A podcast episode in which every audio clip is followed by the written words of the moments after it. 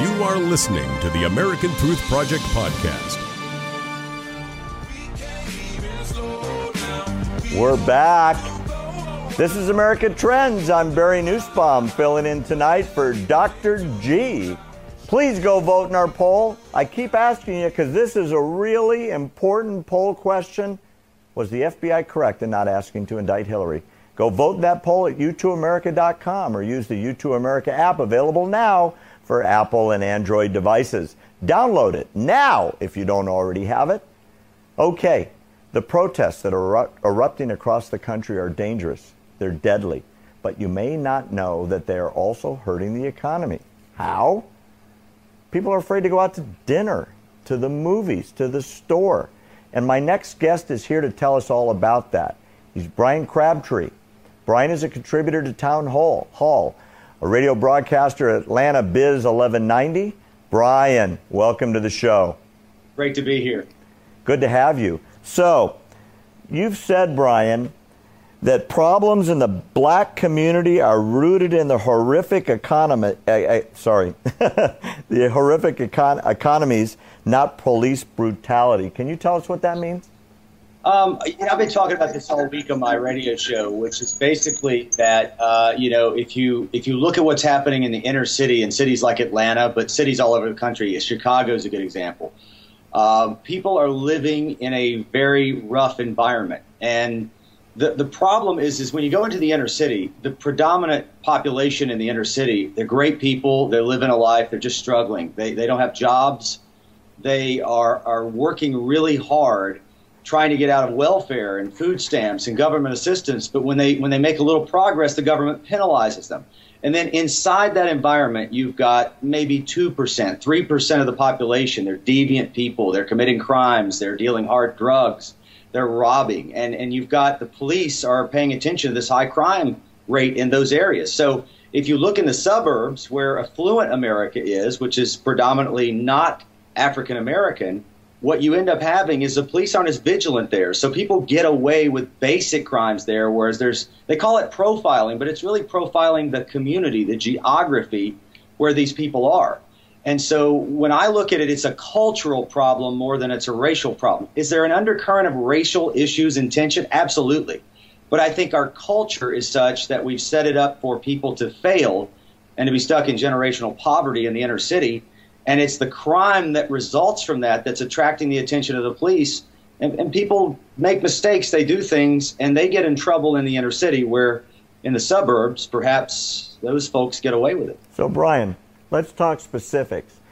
Are these protests hurting the pocketbook of the business people? Is it is it really getting into the economy, and it, is that effect dramatic at this point? It, it has been dramatic here in Atlanta this week. I can't speak to the rest of the country. I presume it's the same in every city where there's been a lot of protests. We had five days in a row of protests.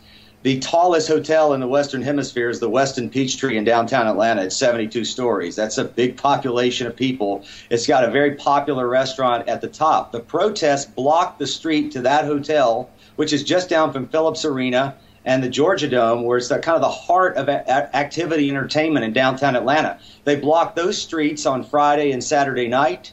They blocked them Thursday night, uh, which was not as busy of a night.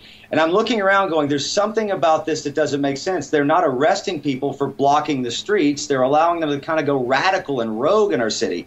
Then it came my way. I live in Buckhead, which uh, is known as an affluent part of metro Atlanta. There, it's not completely affluent, but it's a really nice area, and it's got some of the most uh, popular shopping and dining in all of the metropolitan Atlanta area. And they decided to protest at what's called Lenox Square Mall. Uh, from my condo, I could look across probably half a dozen restaurant parking lots from our balcony that evening. Normally, those uh, parking lots are half to three-quarters full on Monday night. This past uh, Monday, they were empty. One restaurant, very popular, called Magiano's, had two cars in the parking lot. Uh, I did some quick math. Just in one mile of my residence, it, I, and I, I, this is anecdotal. It's it's not it's not scientific. It cost those businesses at least two hundred fifty thousand dollars in restaurant business that night alone, and that doesn't even stretch it out as far as they as they. Okay, as they Brian. Protest. Okay, so two important follow-up questions at this point. do you think the economic impact, which probably nationwide is in the significant millions at this point, A, is it intentional? And B, why are the police being so permissive to allow this to happen? Freeways are being shut down in numerous cities. Businesses are being blocked off. Uh, significant celebrations are being disrupted to the point of economic huge losses by the people that have nothing to do with any of this other than they happen to have a business where the protests are blocking traffic from coming. So let's start with question number one. Do you think the economic disruption is part of the plan? I, I don't think so. I, I think the plan is you've got a bunch of disorganized people who have some legitimate and illegitimate complaints. They want to be heard, and they don't know how to get heard. So what they do is they go rogue or radical. The, the, what they're not understanding is that's harming the community around them, thus harming their cause and dividing people further, moving people away from their cause, not bringing people into it. Uh, we had a situation, I'd call it hostage-taking. They made a march from the restaurant area, the mall shopping area that I just described, all the way down Peachtree Road, turned down the street where the governor's mansion for the state of Georgia is, stood out in the road. They ended up having to shut down the road, got on a bullhorn and said, we need food, we need water, and we're not leaving until the mayor, Mayor Reed in Atlanta, and the police chief show up and, and, and let us be heard. Within that, there were two different factions, those that were arguing for peace and those that were arguing for whatever it takes. I call that hostage taking. They took the city hostage. They didn't care what damage it caused. They wanted to be heard over and over. So the mayor at eleven o'clock at night and the police chief in Atlanta, George Turner, shows up Um, in the middle of the street, which is now closed. It's a fairly major thoroughfare with a pretty good traffic count. People can't get to and from where they're going, and speaks to these people. Now, the, the conversation that ensued was, was uplifting and productive. Bottom line is people trying to get to and from their homes had to take the long route because these folks decided without a permit to shut down a major street in Atlanta.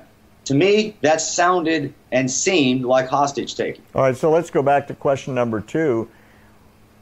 Where's the permissiveness in the police coming from? Why are they being allowed? They being these guys that are disrupting the normal world, the normal social strata, allowed to do this? They're obviously breaking the law. Um, I think they're afraid, politically afraid. You've got a mayor, you've got a police chief appointed by the mayor. They're afraid, and I think this is the case in every country and in every city in the country. Um, and on top of that, they know that if they push in, as they did in Baton Rouge, they end up arresting forty people. And then the media seems to turn on the police in that situation. And the police were simply saying, you're not going to block the streets. You're going to stay on the sidewalks. You're going to protest legally. You're not going to protest illegally. Quick story. There's a uh, in Memphis, Tennessee, there was a young child uh, uh, stuck on a bridge in a car with his family. He had a medical event. Now, the, the traffic backup was a result of the protest in Memphis. And the, Brian, we're, we're, uh, we're about out of time. Bottom line, is it going to get better or is it going to stay like this?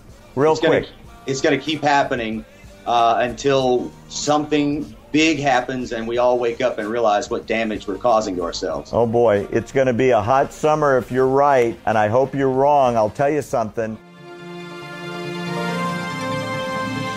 Thanks for listening to the American Truth Project, a five oh one c three nonprofit. Please subscribe to our podcast and follow us on our social media channels to stay plugged in to the truth. Go to american truth project dot org and subscribe to our newsletter to stay informed on the latest news.